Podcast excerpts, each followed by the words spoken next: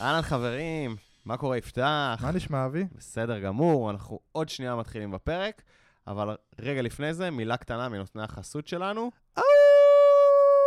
היום נותני החסות שלנו הם Overwolf. Overwolf. תספר לנו קצת מי אלה Overwolf, מה הם עושים? טוב, אז Overwolf נותני החסות שלנו לפרק הם חברת סטארט-אפ קטנה בתחום הגיימינג, בתחום המשחקים. חברה מאוד מאוד מגניבה, הלכנו לבקר המשרדים שלהם, פגשנו כמה מפתחים וכמה מנהלים, והחברה קודם כל מספרת את מה היא עושה. זו חברה שמפתחת פלטפורמה למפתחים, כדי לפתח אפליקציות מעל משחקים. אבל איזה משחקים? לא משחקים במובייל, אלא טריפל איי games. זאת אומרת, משחקים כמו League of Legends, World of Warcraft, Fortnite, משחקים שמשתמשים בהם באמת עשרות מיליוני אנשים כל יום. ובעצם החברה מאפשרת למפתחים לייצר אפליקציות מעל המשחקים האלה. מה זה למשל אפליקציות? נגיד אפליקציה שמנתחת משחק בדיעבד ומראה כל מיני נתונים ואומרת איך להשתפר. או אפליקציה נגיד ששומרת וידאוים קצרים של ההיילייטס שהיו בתוך המשחק. זה מגניב, זה כאילו גם, הם בעצם יוצרים סוג של מקצוע חדש הייתי אומר, מפתח אפליקציות על משחקים. זה כמו שיוטיוב יצרו איזשהו ליין של מקצוע חדש, של אנשים שאשכרה מרוויחים כסף מסרטונים ביוטיוב, גם Overwolf מאפשרת להם מפתחים לפתח אפליקציות על גבי משחקים, ואשכרה להתפרנס מזה. נכון, והם סיפרו לנו אפילו על כמה דוגמאות כאלה, מפתחים שפשוט פיתחו אפליקציה שלמה, שעושים מזה הרבה מאוד כסף, והם נורא נורא גאים בזה לראות איך יש אנשים שממש יכלו להפסיק לעבוד ולעבוד רק באפליקציה שלהם. אז אם יש לכם פשן לגיימינג, אנחנו מאוד ממליצים להיכנס לאתר שלהם, overwolf דוט קום סלאש ג'ובס, לראות את המכסות הפתוחות, ואולי תמצאו שם משהו שיעניין אתכם. ויאללה לפרק. יאללה.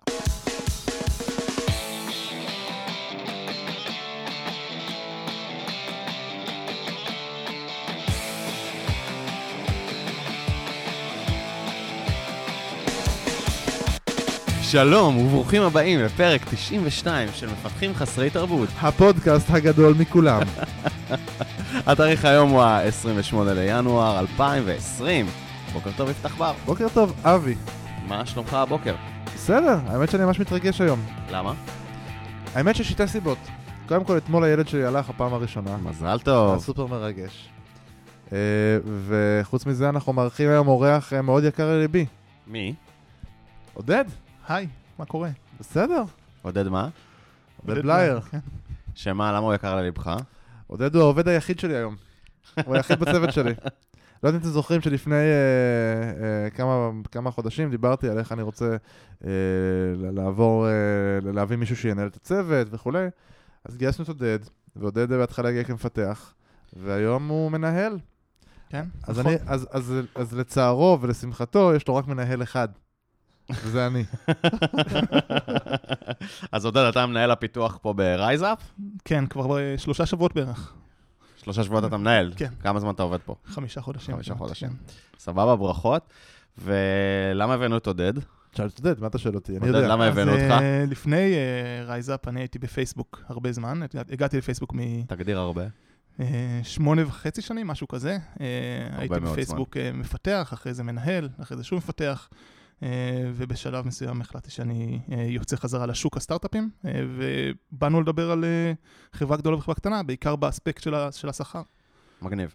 אז באמת, אני, אני אתן פה קצת את הטייק שלי. ב... אה, אבל שנייה, עודד, ספר על החברה שאתה מגיע ממני, שמעת חברה מדהימה, אולי תספר על זה דקה. מכיר את פייסבוק? אז באמת אני אגיד שבפעם מאוד מאוד מזמן, כשעוד גלן חייתי ולא אתה יפתח, אז עשינו פרק, זה היה פרק שבע, שהיה פרק שקראנו לו סטארט-אפ או חברה גדולה, שניסינו לענות איפה כדאי לעבוד, בסטארט-אפ או חברה גדולה, כמובן שהתשובה היא לא חד משמעית ומאוד תלויה בכם, אבל היום אנחנו רוצים לעשות מעין ריבוט, לא, איך אומרים לזה, גרסה מחודשת? רימייק. רימייק.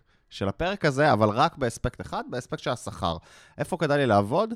בסטארט-אפ בחברה גדולה, מבחינת השכר. תנאים. תנאים, כן, קומפנסיישן קראנו לזה, נכון? כל החבילה, לא רק השכר החודשי. מגניב. אז עודד, חוץ מתשע שנים בפייסבוק, תן עוד קצת רקע, קצת עליך. אז אני לפני פייסבוק עבדתי רק בסטארט-אפים. עבדתי בסטארט-אפ אחד כמה שנים, ואחרי זה בסטארט-אפ שנרכש על ידי פייסבוק שנה אחרי שהתחלתי לעבוד שם. איך קראו לו? סנאפטו. ב-אלפיים ואחת עשרה עברתי לארצות הברית, עבדתי בארצות הברית ארבע שנים ב-headquarters של פייסבוק, ואז חזרתי לארץ כשהוקם המשרד פה פחות או יותר. ארבע שנים עבדתי כאן. היה לנו מזל גדול לקבל את עודד אחרי פייסבוק. איך הוא מפרגן לך, ראית? מרים. ככה זה. אצלנו מרימים, כן. אז בואו נדבר שנייה על ה-compensation. מה זה בכלל המילה הזאת שהזכרנו? לפני שאנחנו נכנסים, רק דבר אחד שאני כן רוצה... אתה לא תתן לי... אין סיבה. אבל לא, דבר אחד שאני כן רוצה להגיד, כי קיבלנו הרבה מאוד שאלות על נושא של חברה גדולה מול חברה קטנה, דווקא לא בהקשר של שכר ותנאים, ואנחנו נתייחס לזה בסוף, נשים כמה דקות ונתייחס לנושא הזה ספציפית, אז stay tuned. אז אפשר עכשיו לשאול מה זה compensation? טוב, בסדר, יאללה, לך על זה. אז אמרת את המילה compensation, אמרנו זה לא רק שכר, מה זה בכלל compensation? מה זה המילה הזאת? כן, בעברית זה נשמע פחות טוב, פיצוי, כי זה משהו שעשית משהו רע, אז מפצים, אבל כן. לא, באנגלית compensation אומר כאילו הכלליות של כל הדברים שהעובד מקבל מהחברה, זה כל השכר חודשי, זה את המניות והאופציות, בונוסים, יש הטבות, ביטוחים למיניהם, וארוחות צהריים, ימי חופש. כן, אז compensation כולל את הכל. יש, יש חברות שמשלמות לך לאינטרנט בבית, נכון? נכון, כל יש דברים כאלה. כאלה. כן, בבית, זה, זה כן, חדר, כן, חדר זה כושר. כן, חדר, כן, אתה יודע, אתה אומר, אוקיי, האינטרנט בבית זה מאה ועשרים שקל, חדר כושר זה עוד שלוש מאות שקל, זה כאילו פתאום עוד אלף שקל בברוטו. לא יודע איך עשית את המתמטיקה הזו. לא, כי יש עוד כל מיני דברים. יש עוד כל מיני דברים. סבבה. אבי לא למד טוב. מאה ועוד שלוש מאות ואלף. אלף שקל. בואו, טוב מסע מתן. אתה יודע, ממש חזק בזה, אבי. גדול. היי, כן. הולך לפרק מצחיק היום, אני מרגיש. כן, הולך לפרק. טוב. compensation, אז בעצם אנחנו דיברנו על ה, על ה, נתחיל מהדברים הבסיסיים, שזה כסף שעובר לחשבון של העובד, שכר, זה obvious, כולם מקבלים שכר, בחברות גדולות בדרך כלל גם נהוג בונוס, בונוס הוא, הוא משולם שנתית או חצי שנתית, והוא חלק מהשכר ותלוי בביצועים של עובד, שאפשר גם לדבר על זה אחר כך. זאת אומרת, זה רכיב השכר שיכול להשתנות לפי הביצועים שלך, כן, נכון? זה, זה אולי זה קצת מטעה, אבל בונוס תמיד מקבלים. זאת אומרת, כן, אבל לא מקבלים מאה אחוז, אחוז, נכון? כמעט תמיד מקבלים מאה אחוז, 아, יש אוקיי. מקומות שמקבלים טיפה פחות לפעמים, אבל זה, יותר. זה כסף אמיתי מובטח. גם... בואו רק נחדד את זה גם, אנחנו מדברים נראה לי ספציפית על מפתחים, נכון? כי יבואו עכשיו אנשים יגידו בסייל זה אחרת, בפה זה אחרת. נכון, נכון. בואו נדבר ספציפית על מפתחים. להתמקד במפתחים זה נכון. סייל זה בונוסים אחרים, נכון. אז הבונוס, הרכיב בונוס הוא... כשאני עבדתי ב-VMware, אז היה לכל אחד באמת הרכיב בונוס, אבל לא היה מובטח שאתה מקבל מאה אחוז. מאה אחוז זה כאילו, עשית את העבודה שלך, אבל אם היה לך תקופה פחות טובה, יכולת לקבל פחות, והפחות הזה היה הולך לאנשים שהייתה להם תקופה יותר טובה, שקיבלו יותר. אז, אז אני חושב שזה גם נהוג שחלק מהאנשים מקבלים פחות, ברוב המקרים אני מאמין, שוב, שמקבלים עם משהו אז יותר, ובדרך כלל את מה שהבטיחו. מה זה יותר, פחות? מה, אנחנו נכנסים עכשיו לבונוסים? מה אנחנו עושים? לא, אנחנו יכולים להמשיך הלאה להטבות. אפשר להגיד, זה איזשהו אחוז מהשכר השנתי שלך בדרך כלל, נכון? כן, זה בעצם עשרה אחוז, משהו כזה. עשרה אחוז, בין עשרה ל-עשרים אחוז, תלוי ב... וואו, כמו משכורת שלוש עשרה כזה. לא נעים לי להגיד מה אני קיבלתי ב-איי בי אם הבונוס השנתי, זה היה ברמת אלפי שקלים בודדים כזה. ידעת את זה מראש או שזה היה מופתע? בהפתעה? לא, הכל בהפתעה שם, סליחה, בלי ללכלך, אם ללכלך על איי בי אם, הכל שם היה בהפתעה, זה לא בדיוק היה... אז דווקא זה דבר מעניין, כי חברות גדולות הן בדרך כלל נורא מסודרות בקטע הזה, יש תקנון והן אומרות לך מראש מה היה הבונוס שלך, ואם אתה תעמוד בציפיות ממך, אתה אמור לקבל... בדרך כלל גם בחוזה, לדעתי. זה כתוב בחוזה.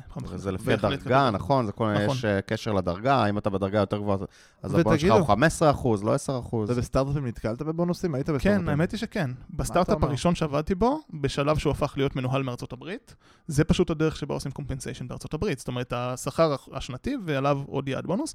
שוב, זה לא היה סטארט-אפ נורא גדול, זה היה סטארט-אפ של אולי שישים אנשים. מדבר אבל עכשיו בתור עובד בארצות הברית, אבל בתור עובד ב... עובד בארץ. עכשיו, זה לא... משהו שהוא נפוץ, גם שם היה מוגדר יעד בונוס, אני חושב שזה קורה גם בחברות שהן לא גדולות, חברות בינוניות, אבל באמת זה אנקדוטלי. אני חושב שרוב הסטארט-אפים, בעיקר בארץ, השכר הוא פחות מבוסס בונוסים, ויותר מבוסס על שכר אמיתי. שכר. אוקיי, ויש עוד דברים שצריך לקחת אותם בחשבון בחברה גדולה? כן, אני חושב שחלק מהחברות, וזה גם לא כל החברות, אני יודע שפייסבוק בהחלט עושה את זה, זה, זה נותנים אקוויטי. והאקוויטי הוא, הוא אה, ניתן ב-אר אס יו'ז, שבעצם מדובר במניות שעוברות לעובד פעם ברבעון. אז אה... קודם כל, מי שלא יודע מה זה אקוויטי, לחזור מהר לפרק תשעים, להקשיב לו, ואז לחזור להקשיב לפרק הזה. כן. נכון? אבל בכל זאת, אקוויטי זה החזקות בחברה. כן. נכון. בדיוק, ובעצם זה מרכיב שכר מאוד משמעותי בחברות גדולות, בטח בחברות כמו פייסבוק. שזה לא אופציות, זה אר אס יו'ז. מה ההבדל בין אר אס יו'ז לאופציות? על אופציות דיברנו בפרק תשעים. ההבדל, עד כמה שאני יודע, ואני לא מומחה לעניין, זה שאת אר אס יו'ז אתה מקבל. זה פשוט מניה שאתה מקבל אחרי פרק זמן. החברה פותחת לך חשבון השקעות, ומעבירה לך את המניה, בארץ זה עובר לנאמן, בארצות הברית זה פשוט נכנס לך לחשבון ההשקעות שלך, ואתה יכול לעשות את המניה מה שאתה רוצה, אתה יכול למכור אותה, אתה יכול להשאיר אותה. אז בעצם אר אס יו'ז זה אופציה במחיר אפס. מגניב. אז אמרנו, אז בחברה גדולה יש לנו כמה מרכיבים, יש לנו את השכר, שזה יש לנו גם בסטארט-אפ, יש לנו את ה-אר אס יו'ז, שזה כמו אופציות בסטארט-אפ, שדיברנו על זה בפרק הקודם, יש לנו את הבונוס, יש עוד משהו שאנחנו צריכים לקחת בחשבון? זה הרכיבים של השכר. זה רכיבי השכר, לפעמים יש גם עוד כל מיני הטבות, אבל גם בסטארט-אפים יש כל מיני הטבות, כמו שאמרנו, אינטרנט, חדר כושר, עניינים. רגע, אבל יש לנו, נכון, גם את הנושא של קרן השתלמות, וכל הדברים האלה, דברים סטנדרטיים לא שונים בין חברה. לא ניכנס, הם מאוד דומים. זה בדרך כלל די אותו דבר, אני חושב, לפחות עם הסטארט-אפים. איזה אבל דברים, נגיד, יש יותר פרקס כאלה, שאתה יכול להגיד שבחברה גדולה תראה ובחברה קטנה פחות? אני חושב שפייסבוק בעולם הביטוחים מאוד מאוד מפרגנים, אני לא יודע כמה זה חברות עברות, ביטוחי בריאות, ביטוחי חיים, ביטוחי בריאות אם אתה מסע לחול, דברים כאלה שבאמת הגודל של פייסבוק מאפשר לה לעשות. זה המקומות שבהם פייסבוק חופשת לידה, דברים כאלה שבאמת הם outliers. חופשת לידה בעצם לשני ההורים. לשני ההורים, אני יצאתי שלוש פעמים, ארבעה חודשים כל פעם, זה באמת פינוק אמיתי. כן, זה משהו שסטארט-אפ לא עושה, כן. אוקיי. טוב, בסדר, אז הבנו את המרכיבים, לא ממש דיברנו עדיין על ההבדלים במיוחד, אולי כמה דברים בחברה גדולה, כמה דברים בסטארט-אפ, אבל למה לצפות? נגיד עכשיו אני מגיע באמת ואני חושב לאיפה להתראיין, אני חושב להתראיין בחברה גדולה, חברה או סטארט-אפ. למה, למה אני יכול לצפות בכל אחד מהדברים האלה, ועל מה אני יכול להתמקח? אז אפשר להגיד שבחברה גדולה, היתרון, אולי גם החיסרון, הוא שיש, יש טווחים מוגדרים. הקומפנסיישן של שני מפתחים באותה דרגה, הוא יהיה מאוד דומה. אין, אין פערים מאוד גדולים בין אנשים, אין מקום ל, ל, לשינויים, אין גמישות. בעצם אנחנו מדברים על אה, בנד של שכר, איזה טווח שכר כזה שבו יושבים רוב המפתחים באותה דרגה. מה זה דרגה? דרגות, אה, איזה קטע. זהו, מה זה דרגה? מה סרן? אנחנו מעולם הסטארט-אפים, מה זה דרגה? וואי, איזה קטע, ממש כמו בצבא. כן, ממש כמו בצבא, יש מפתחים שקובלים יותר מפתחים אחרים, והם בעצם מוגדר להם דרגה, ויש סולם דרגות, כמו בצבא, שמיום ראשון של עבודה בחברה גדולה אתה מבין אותה, ואתה יודע שאתה יכול לטפס בסולם. אז מה, אני יכול לעשות קורס קצינים ולעלות קצין בחברה? לא קורס קצינים, אבל אתה יכול לעשות התקדמות בחברה מדרגה שהיא ג'וניורית יותר, דרגה שהיא יותר סניורית, וככה מוגדרים. זה אומר שאני צריך, כשאני מגיע לחברה גדולה, להתמקח על הדרגה שלי במקום על השכר שלי? זה יהיה מאוד קשה. זאת אומרת, הדרגה נקבעת גם על, על, על, על פי קורות החיים שלך, וגם על פי הביצועים שלך ברעיונות, mm-hmm. ובגדול נדיר ש, שיעלו אותך בדרגה, זה לא לפני הגיוס. זאת אומרת, ההרצאה של יפתח על משא ומתן בשכר, לא תעבוד על משא ומתן בדרגה. תראה, יפתח עושה בוא... פרצוף כזה, אם אני הייתי עושה את זה, זה היה עובד. לא, לא, לא, לא, לא, סליחה, זה לא נכון. אני חייב למספר פה איזשהו דיסקליימר קטן, כי... יש פייסבוק, זה מה שעודד מביא בעיקר את מרב הניסיון, ויש חברות גדולות נוספות, אתה בווימוור, אני הייתי ב-איי בי אם, יש חברות גדולות אחרות, ואפשר להתמקח. השאלה היא, השאלה היא שוב, איך... גם בפייסבוק אפשר להתמקח, אבל אתה לא מתמקח על, על, אתה לא תעלה בדרגה, אתה יכול להתמקח על דברים כמו... מענק חתימה, או, או כמות מניות שאתה מקבל, אבל הם תמיד יהיו בתוך הטווח הזה. לא דיברנו בכלל על מענק חתימה, זה גם חלק מהתנאים בחברה גדולה, שקורה לפעמים גם בסטארט-אפים, אבל הוא יותר נפוץ בחברות גדולות. הקטע במענק חתימה שלך. ככה אתה זורק את זה, איך לא אמרנו את זה עד עכשיו? מה זה מענק חתימה? הרבה פעמים, כדי למשוך אותך, חברות יכולות את מזומן ברגע של חתימת חוזה ממש, וברגע שאתה חותם חוזה, אתה מקבל חלק מהכסף, ואתה מקבל כסף שנה אחרי. שיכולות להציע לך אפילו עשרות אלפי שקלים בשביל רק שתחתום. כן, ועושות את זה. שזה גם כן משהו שאנחנו צריכים לקחת בחשבון, כשאנחנו עושים את החישובים, שאנחנו עוד רגע נדבר עליהם, אנחנו עושים את כל החישובים הכלכליים האלה. נכון מאוד. אוקיי, אבל בסדר, רגע, שוב שנייה מענק חתימה, דיברנו רגע על דרגה, ואם אפשר להתמקח או אפשר להתמקח. סבבה. הנקודה היא אולי אחרת, אז בואו אפשר או אפשר. בחברה גדולה יש דרגה ברבה מקרים, ומה שכאילו בחברה סטארט-אפ לא ממה שאני יודע אפשר להתמקח. זה לא תמיד טריוויאלי, אבל אפשר. כאילו, בעיקר אם אתה כזה על הגבול. זאת לא השיחה שלנו לדעתי. השיחה היא שזה קיים. קיים. ברגע שזה קיים, צריך להבין שברגע שאתה נקבעה לך הדרגה, הרמת מיקוח שלך, כמה שאתה יכול להתמקח בתוך הדרגה, בתוך חברה גדולה, זה, זה אחרת כן. מבסטארט-אפ, שבעצם זה כאילו יותר אה, ג'ונגל. נכון. בגדול אין כל כך דרגות. אז, אז בוא נדבר על זה. מה, מה קורה בסטארט-אפ? מה קורה בסטארט-אפ? סטארט-אפ זה מעניין, אוקיי, זה ממש תלוי. אני חושב שהג'ונגל זה המילה. תראו, אז אני חושב שאני אייצג את זה בצורה טובה בתור פאונדר של חברה. ראיתי הרבה חברות. זה תלוי מאוד ביזמים, תלוי בשלב של החברה, כמה עובדים יש, כי סטארט-אפ יכול להיות גם מאתיים עובדים. מאתיים עובדים מתחילים לפעמים להיות דברים יותר מסודרים. אני מכיר סטארט-אפים גם עם מאתיים עובדים, שזה ג'ונגל ברמה של כאילו, מי שמבקש, מקבל.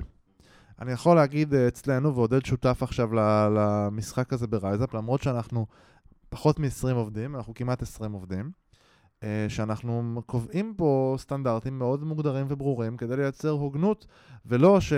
ולא שמי שמתמקח עכשיו בהכרח מקבל את השכר. אנחנו גם עושים את אותו תהליך בדיוק בפלנק. כן, יש, ש... יש להגיד ש... ש... שגם הגענו בסוף לסוג של דרגות. יש עניין של הוגנות. הוגנות היא מאוד חשובה. זה שאתה מקבל את השכר שמגיע לך בגלל שאתה עושה אימפקט מסוים, זה מה שאתה מצפה. בדיוק. אז אנחנו לא מדברים על דרגות, אנחנו מדברים על אימפקט, ואז התחלנו לשאול את עצמנו שאלות, איך אתה מודד אימפקט, איך זה מושפע. אני כן רוצה אבל להכניס רגע את המאזינים לעולם של יזם בסטארט-אפ ואיך זה עובד, כי זה נורא חשוב כדי להבין את השיקולים האלה. כשאני עכשיו, יש לי עשרים עובדים, ואני עכשיו צריך לגייס שלושה מפתחים כדי להתקדם, ויש לי שמונה מפתחים בארגון, ואני צריך לגייס עוד שלושה. זה קריטי לי. אם אני לא אגייס אותם עכשיו בשלושה חודשים הקרובים, יש מצב שהחברה תתרסק, אני לא אתקדם מספיק מהר, אני במרוץ נגד השעון. כשאני בחברה גדולה, אז עוד שלושה עובדים או פחות שלושה עובדים, עוד פרויקט יקרה או לא יקרה, זה לא מה שיזיז את החברה, היא לא תקום ותיפול על זה. כן. זה חשוב על לגייס אותם, אבל היא לא תעשה כל מה שהיא יכולה. ולכן בסטארט-אפ יש את הפיתוי הגדול להגיד, "טוב, fuck it. אני אשלם עוד חמשת אלפים שקל לעובד הזה, כי אחרת אני לא יודע אם אני אשיג עוד עובד, כאילו בעוד שלושה, או, כמה זמן ייקח לי להשיג עוד עובד. כן. והסיבה לג'ונגל ולקושי, ולקושי הזה לעמוד בסטנדרטים ולהיות הוגן מול העובדים שקיים בחברה, היא כי אתה אומר לעצמך בצורה נורא מובהקת, בונה, כאילו באמת בשביל עוד שלושת אלפים עד ארבעת אלפים שקל, שווה לי עכשיו לא להביא עוד עובד ולהתעכב עם זה בעוד חודשיים, ויש פה באמת עולם, אני לא אכנס לשיקולים, מה נכון, מה לא נכון, כי יש פה ראיית טווח קצר, לא מטריית טווח ארוך, תכלס עובדים שכבר נמצאים בחברה, אמורים להיות שווים לך יותר מעובדים שעכשיו מגיעים שהם חדשים בחברה, אבל מה לעשות שאין לך יכולת לשכפל עובדים ופשוט להביא עוד ועוד כאלה, אתה צריך לגייס עובדים חדשים, ולכן הג'ונגל הזה מתחיל להיות נוצר. הסטארט-אפ הוא עמדת נחיתות לעומת חברה גדולה, מכיוון שהוא פשוט חייב לגייס את המפתחים האלה, והוא חייב לגייס אותם מהר. אז הוא יותר לחיץ במשא ומתן. הוא יותר לחיץ במשא ומתן, נכון. ברמה העקרונית. אחד הדברים שאני, לפני שנה ומשהו, חיפשתי כזה את המקום הבא שלי, ופגשתי הרבה סטארט-אפים, ובגלל שהתראיינתי לתפקיד מנהל פיתוח, אז אחד הדברים שאתה מדבר ברעיונות, אתה יושב עם המנכ"ל, ואתה בודק שהערכים שלכם תואמים, של איך אתם מגייסים אנשים, איך אתם משלמים לאנשים. וראיתי שהרבה גישות. כשעבדתי באוריבי, אז uh, אני והמנכ"לית היינו די מתואמים, שאנחנו רוצים להביא צוות קטן, ולשלם להם משכורת שהיא גבוהה מהממוצע בשוק, כדי להביא את הכי טובים שאנחנו יכולים, ושהם יקבלו, ש, שחברות גדולות לא ימשכו אותם בגלל שכר. זה אנשים שרוצים להגיע לסטארט-אפ, אנחנו רוצים לשלם להם הכי הרבה שאפשר, כדי שיבואו אלינו. ואז פגשתי כל מיני פאונדרים, שהיו בפילוסופיה שונה לגמרי, זה מאוד הפתיע אותי, אבל אחת הפילוסופיות שאמרו לי, תקשיב, אנחנו סטארט-אפ שנלחם על החיים שלנו, אנחנו רוצים אנשים עם סכינים בין השיניים שמתחברים לחזון שלנו, ובאים להילחם איתנו, ו- ולקצור את הפירות של באמת של האופציות בסוף, זה מה שאנחנו רוצים, ולכן הממוצע הוא פחות ממחיר השוק, כי אנחנו רוצים אנשים שלא באים בשביל הכסף. אבל אז הם רוצים להיות יותר נדיבים באופציות. אז הם יהיו יותר נדיבים באופציות, או בתנאים אחרים, או במימוש עצמי, או בכל מיני סיבות שהן לא דווקא כלכליות. אבל אומרים, אני ממש פגשתי פאונדרים שאומרים, כפילוסופיה, עד ראונד בי, אנחנו הולכים לשלם פחות מהממוצע בשוק, כי אנחנו רוצים את האנשים שמתחברים לחזון שלנו, ובאים כי בא להם לעבוד פה, ולא באים בגלל השכר. ואם הם רוצים לקבל שכר גבוה, שילכו לעבוד בפייסבוק. זה מה שהגדרת, זה compensation philosophy של סטארט-אפים, ובפייסבוק compensation, compensation philosophy מאוד ברור, והוא גם שקוף לעובדים. פייסבוק ממצבת אותך תשעים אחוז בשוק. הם לא ישלמו את המשכורת הכי גבוהה בשוק, אבל הם לא ישלמו את המשכורת, הם ישלמו את התשעים אחוז. עושים סקרים, ולפי זה קובעים את שווי כל הסל קומפנסיישן שנותנים לעובדים חדשים. וכל שנה זה מתעדכן, ובהתאם לשינויים בשוק מעדכנים את, את הפילוסופיה. ונכון שסטארט-אפים, הרבה פעמים הקומפנסיישן פילוסופי הוא, אנחנו ניתן מה שאנחנו יכולים, ואנחנו מקווים שאם תצטרף, המניות יהיו שוות פי חמש, פי עשר, האופציות יהיו שוות את מה שהן שוות, ובעצם אתה תרוויח מזה גם. כן. בעצם אנחנו, בוא נחזור על זה רגע, בחברה הגדולה בעצם אנחנו אומרים, מחלקים אותך לפי כמה חושבים שאתה שווה לאיזשהו דרגה, נכון. בדרגה יש בעצם סל קומפנסיישן, שיש לו גבולות גזרה מאוד ברורים. מאוד ברורים. אז, אז תכלס, מה קורה בדרך כלל כשאני מחליט בין סטארט-אפ לחברה גדולה?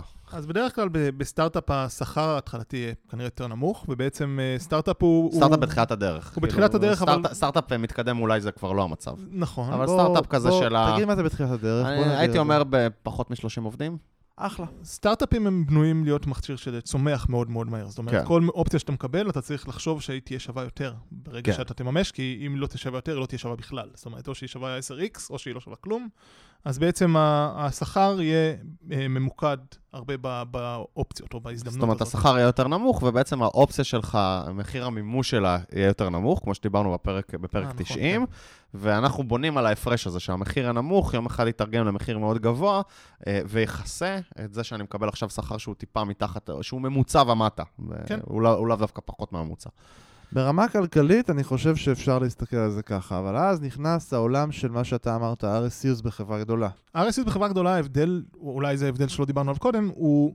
אתה לא מצפה שחברה גדולה תעשה עשר איקס על הערך שלה. אתה לא מצפה להצטרף לפייסבוק, שעכשיו נמזכרת ב-מאתיים או מאתיים ועשרים דולר למניה, ושהיא תהיה שווה אלפיים דולר למניה בעוד שלוש שנים. מה שאתה כן בהכרח מצפה בסטארט-אפ, כי אם היא לא שווה, אם הסטארט-אפ לא שווה פי עשר משהו שווה בגיוס, אז כנראה שהוא לא שווה כלום. זאת אומרת, בעצם שאתה הולך לחברה גדולה, אתה בעצם יודע הרבה יותר טוב מה אתה מקבל. אתה לא לוקח כמעט סיכון. נכון. זה לא שמניה לא יכולה לרדת, לא יכולה לעלות, היא יכולה, אבל אתה אומר, הסיכון הוא הרבה, הרבה, הרבה יותר. גם אם מניה תרד, אז נגיד שמניה תרד, קיבלת, לא יודע, מאה אלף דולר ב-אר אס יו על פני ארבע שנים.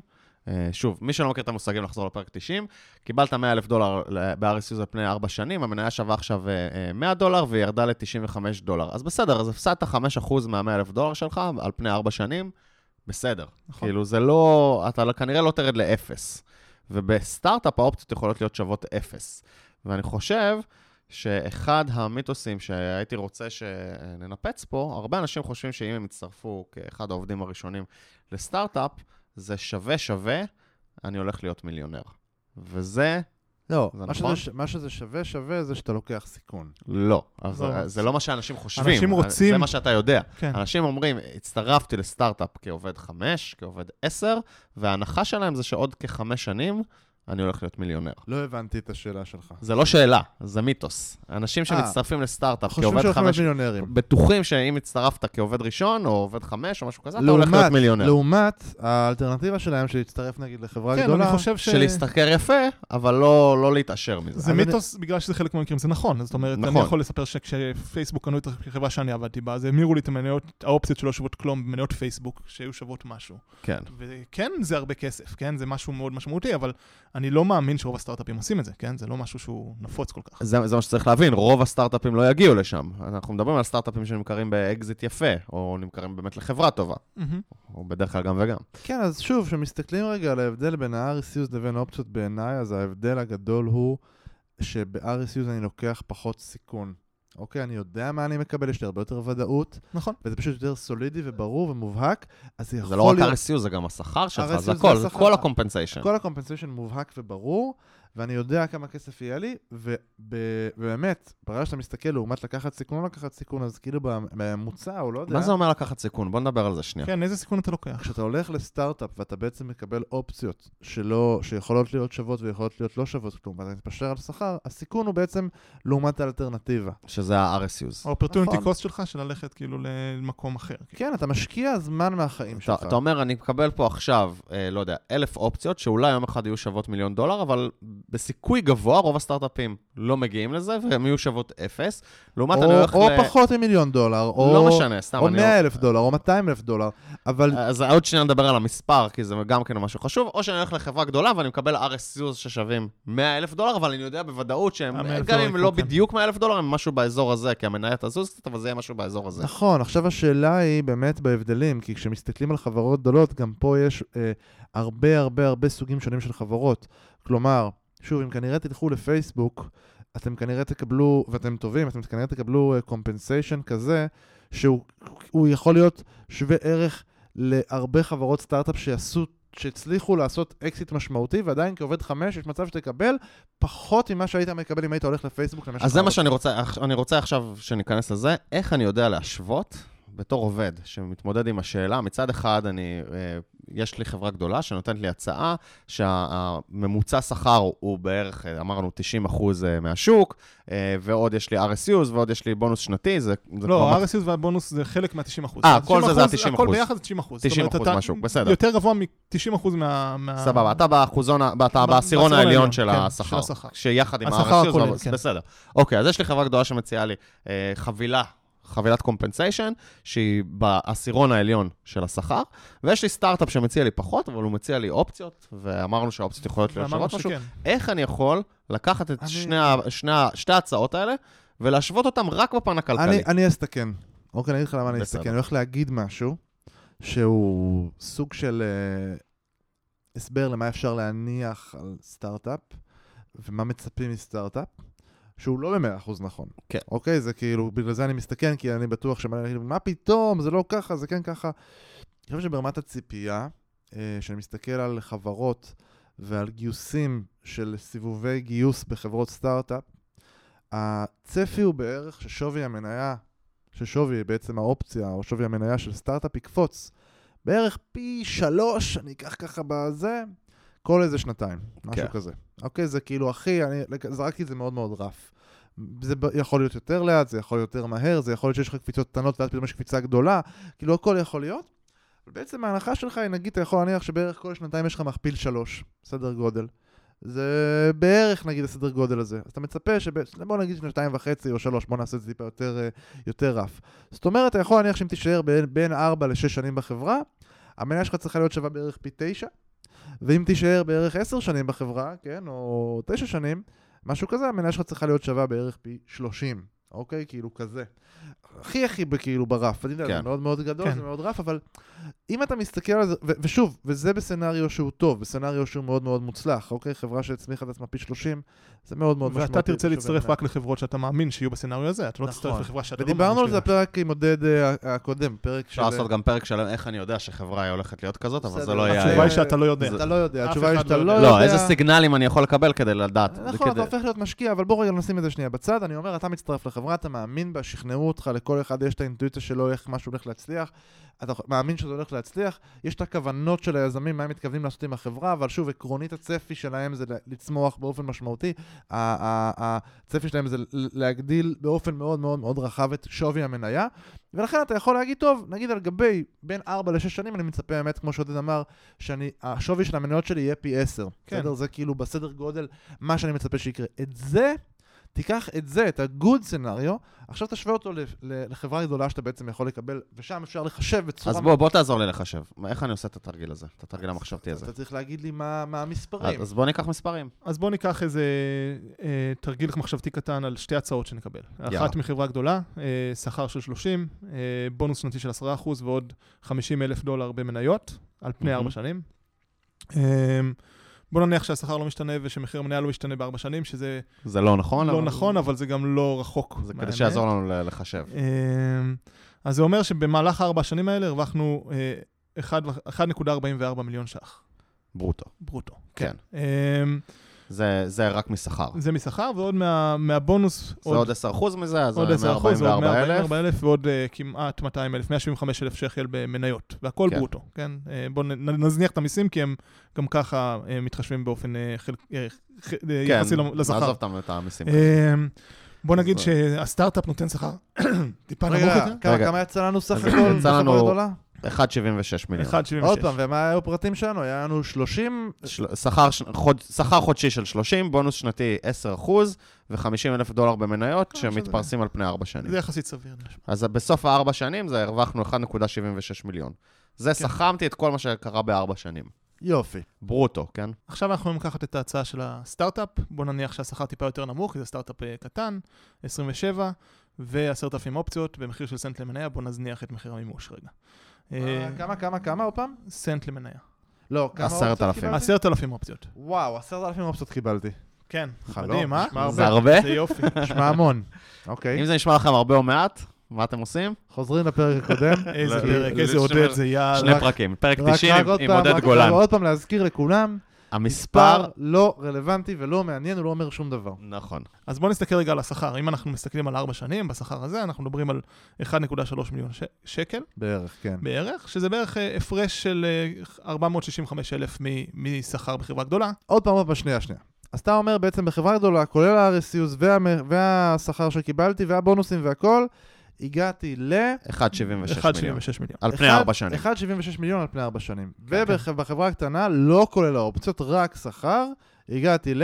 אחד נקודה שלוש. וההפרש הוא... ארבע מאות שישים וחמישה אלף. זאת אומרת, אם לא מתחשבים באופציות, אני בהפסד של ארבע מאות שישים וחמישה אלף שקל מבחינה כלכלית. כן. לעומת אם הייתי הולך לחברה גדולה, מ-day one, ואני יודע בדיוק כמה אני הולך להרוויח בארבע שנים, בדיוק עד כדי שכר השתנה, מנהל שנתה, אבל בקטנה. טוב, אז זה מאוד קל, נכון? אז ארבע מאות, אז מה שאנחנו צריכים כדי שזה ישתלם, שזה בערך מאה חמישה עשר אלף שקל לשנה.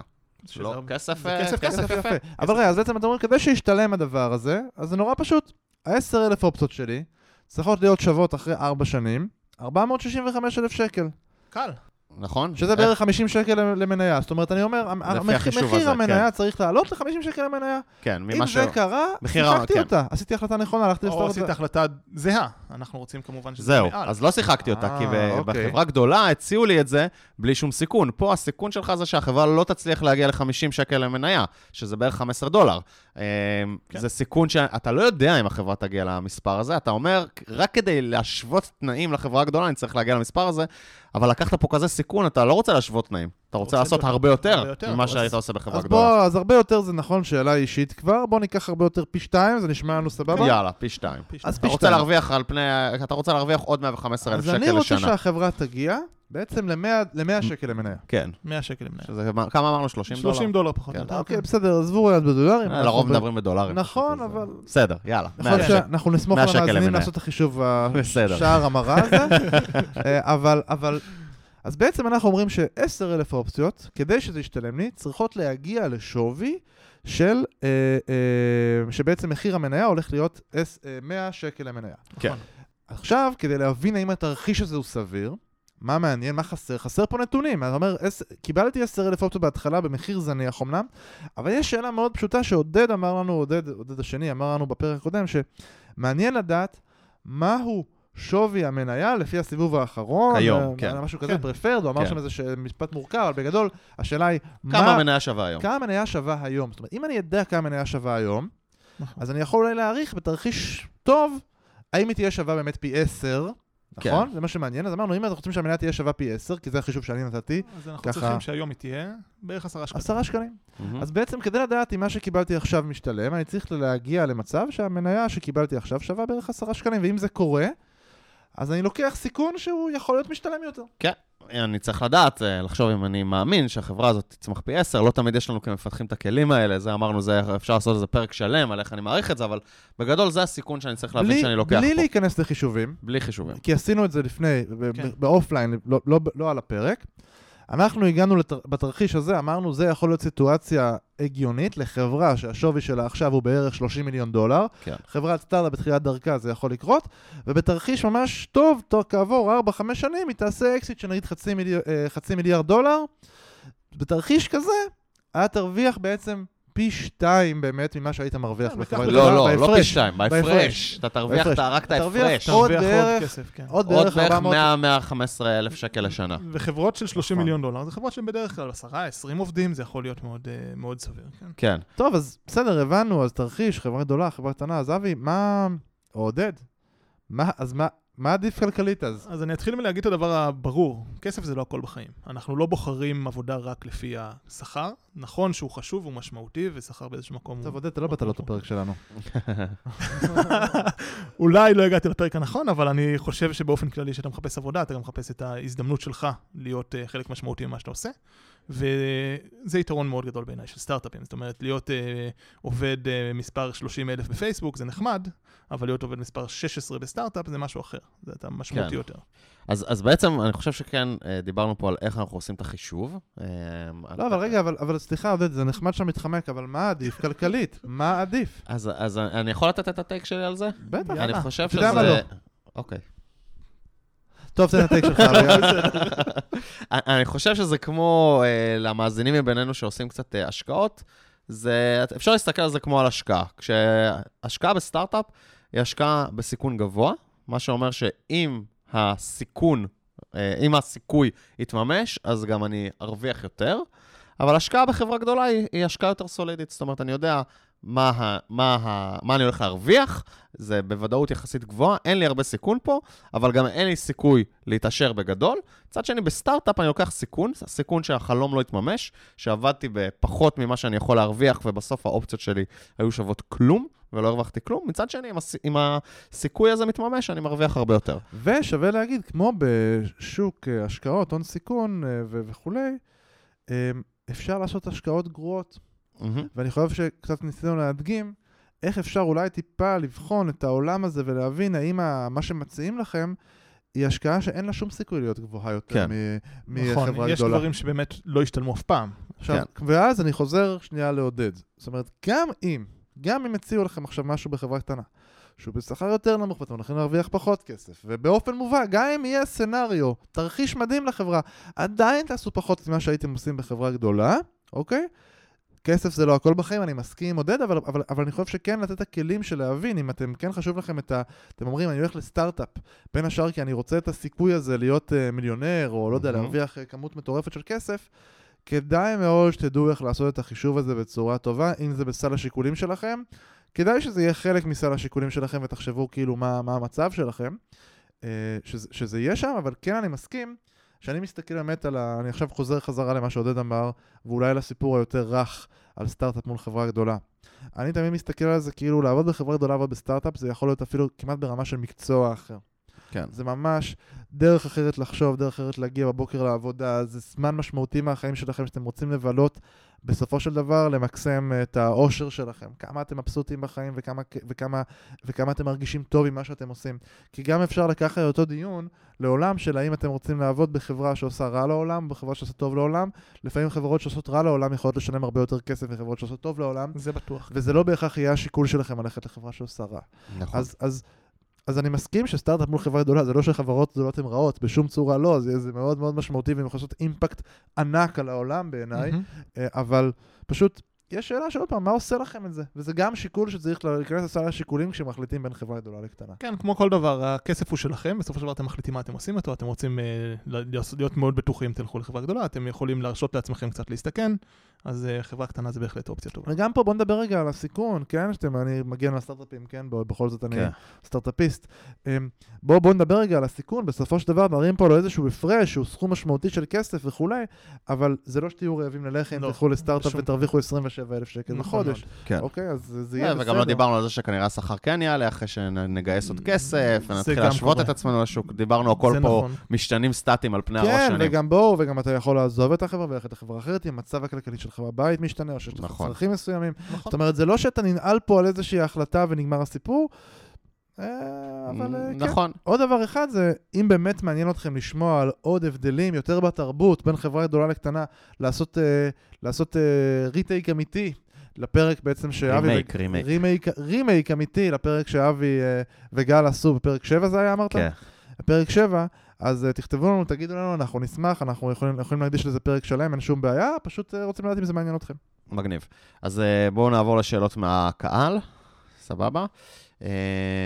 הפעם זכרתי אפילו גם לפרסם שאלות בטוויטר, אז נעשה שאלה מפייסבוק, שאלה מטוויטר. בואו נע, שם הכל קורה, שמעתי. שם הכל קורה. אז כפיר קיפר מויס, שאל, הוא אמר, אשמח שתתנו התייחסות גם לשלב בקריירה, הכוונה בשנות ניסיון, והאם יש לזה השפעה על ההחלטה בהיבטים של צבירת ניסיון וקבלת החלטות נכונה. מגניב, אז זה לא קשור לשכר, אבל אני חושב שזו שאלה בהחלט ראויה. לא דיברנו על זה, אבל אני חושב שגם כשבוחרים חברה קטנה וגם כשבוחרים חברה גדולה, אחד מהדברים שאתה צריך לשאול את עצמך זה האם אתה הולך לגדול בחברה הזאת, והאם יש לך את ה... את הדברים שדרושים לגדילה, שזה הזדמנויות, זה מנטורשיפ, זה איזשהו חזון שאתה מתחבר אליו. אני חושב שזה לא... זה, זה אספקט מאוד חשוב, אבל הוא לא בהכרח חברה גדולה מול חברה קטנה. כן, אני, אני, אני כן חושב שיש שלב בתחילת הקריירה, ממש ממש בהתחלה, אני חושב שהייתי הולך לחברה גדולה, כי יש לה יותר משאבים להכשיר אותך, זה אני. זה נכון.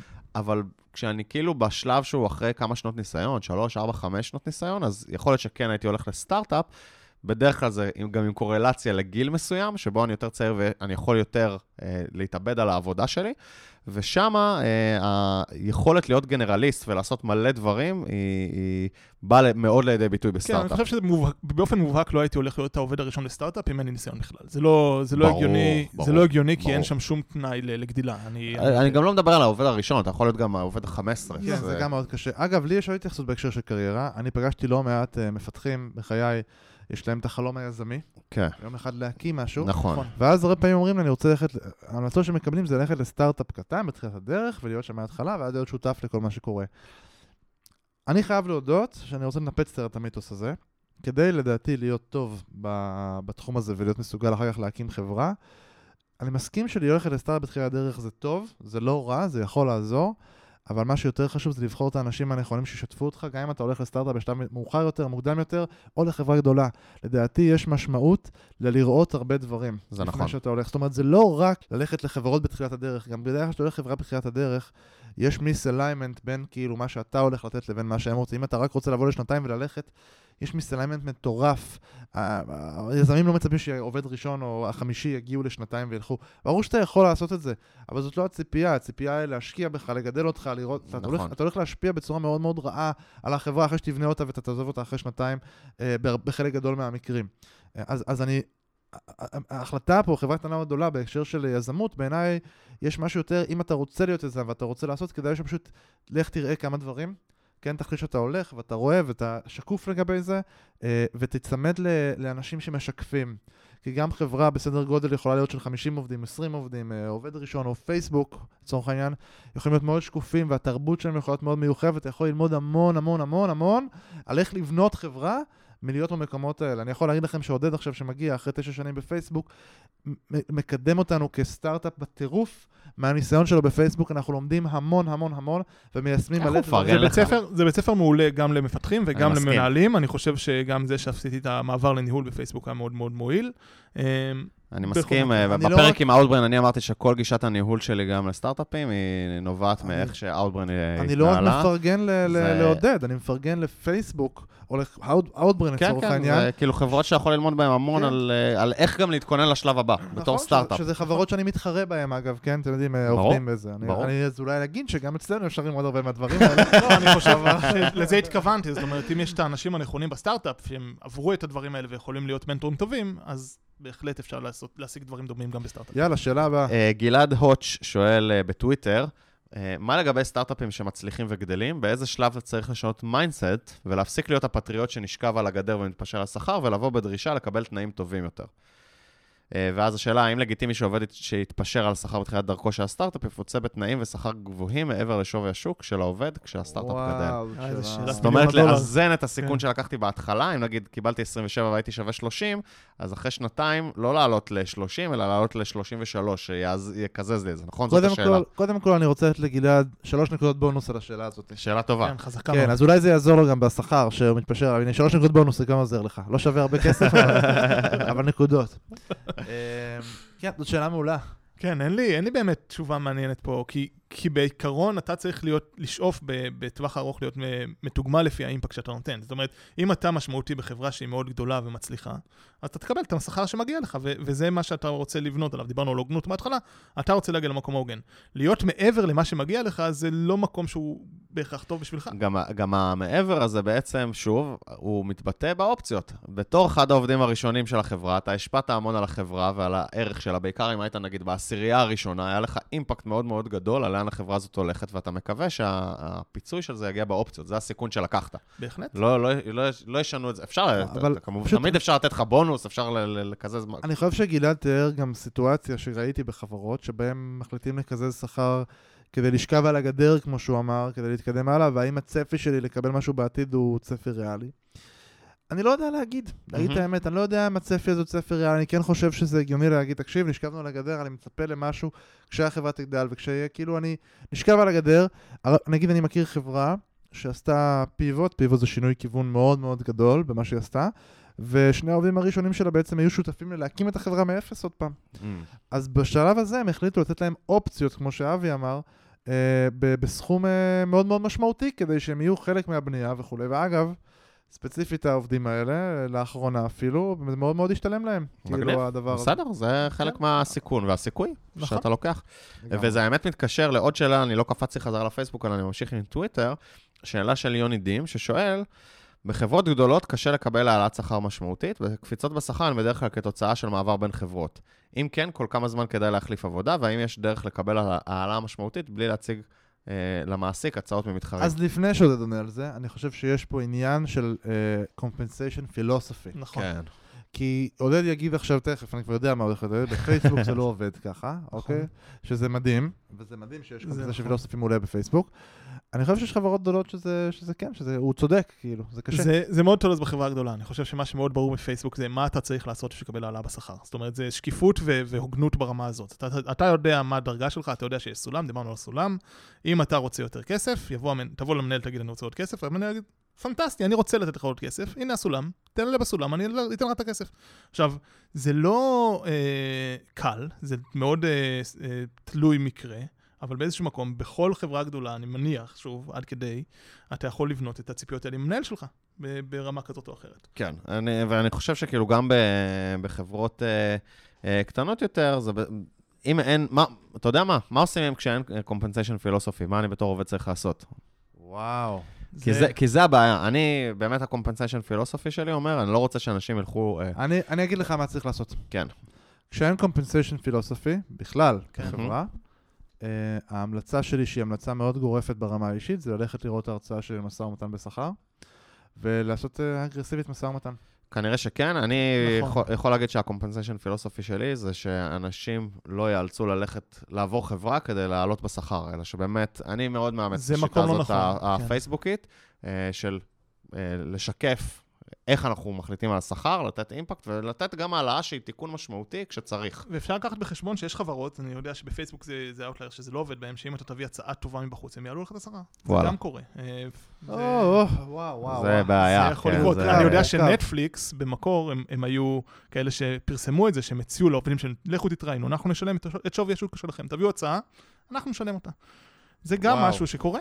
מעניין. כן, אני לא יודע, אבל אגב, זה גם פילוסופי. זה פילוסופי, אז הפילוסופיה בפייסבוק, אני יכול להגיד באופן אחד, זה לא להתפשר, אף אחד לא מתמקח על שכר, אם הוצאה מבחוץ. אתה רוצה ללכת לעבוד בחוץ, תלך לעבוד בחוץ, אף אחד לא יעלה לך את המשכר. לא, זהו, אני חוזר ואומר, אם יש פילוסופיה, אתה יכול פשוט לפי הפילוסופיה להבין מה צריך לעשות. אם אין פילוסופיה, אז אתה צריך להיות... אם אין פילוסופיה, צריך להיות אגרסיבי משא ומתן, כי מה שקורה זה שבאמת, ואני מדבר שוב, נשים וגברים ביחד, לצערי, בעיקר נשים מתמקחות פחות על שכר, אז אני כאילו מעודד נכון.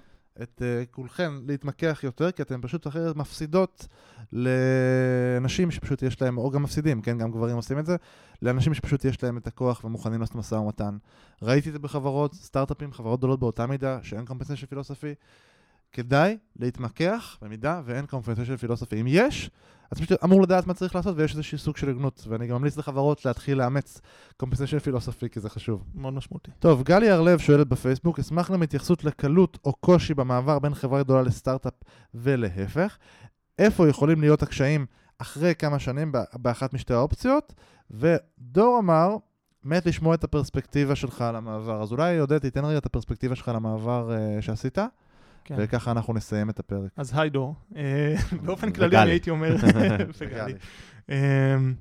הייתי אומר שהמעבר הזה הוא מעבר מאוד גדול, הוא שינוי של באמת לבוא ממקום, שוב, אני עבדתי המון שנים בפייסבוק, זה לבוא למקום שהוא מאוד ראשוני ולא מוכר, ולנסות להביא את הדברים שלך, את הדברים שלמדת, לראות כמה מהדברים שלמדת הם טרנספרבול, ואתה יכול להשתמש מהם בסטארט-אפ. אני חושב שבגלל שהתחום שלנו הוא סך הכל די דומה של בניית דברים שאנשים רוצים להשתמש בהם, או שנותנים ערך, המון מהדברים מאוד טרנספרבול בין התחומים. זאת אומרת, זה לא מאוד קשה, בטח אם מגיעים עם פתיחות מסוימת.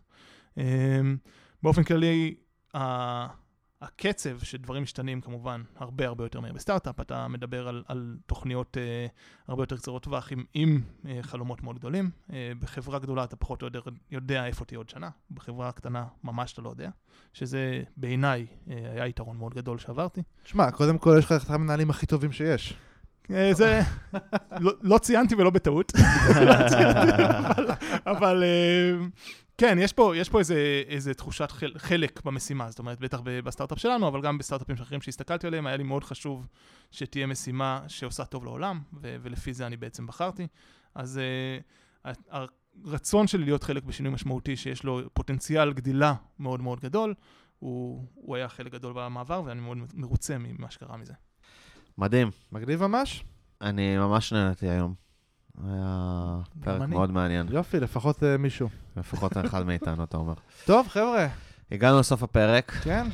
אז בנוער, אתם מוזמנים לחפש אותנו במפתחים חסרי תרבות. הקבוצה. בפייסבוק, וגם בטוויטר. שם הכל קורה. שם הכל קורה. באמת קרה, פרסמתי פוסט, שאלות, עניינים, פרסמתי שם את הפרקים שלנו. באופן כללי, חבר'ה, אנחנו נשמח לקומנטים, התייחסויות, אפשר לשלוח לנו מיילים, נאו תרבות את ג'ימייל דוט קום. כן. אתם רוצים לשמוע דברים, רוצים להעיר על דברים ששמעתם, אנחנו נשמח לשמוע בינינו. זהו, שיהיה לכם יום קסום. יום קסום. יאללה ביי.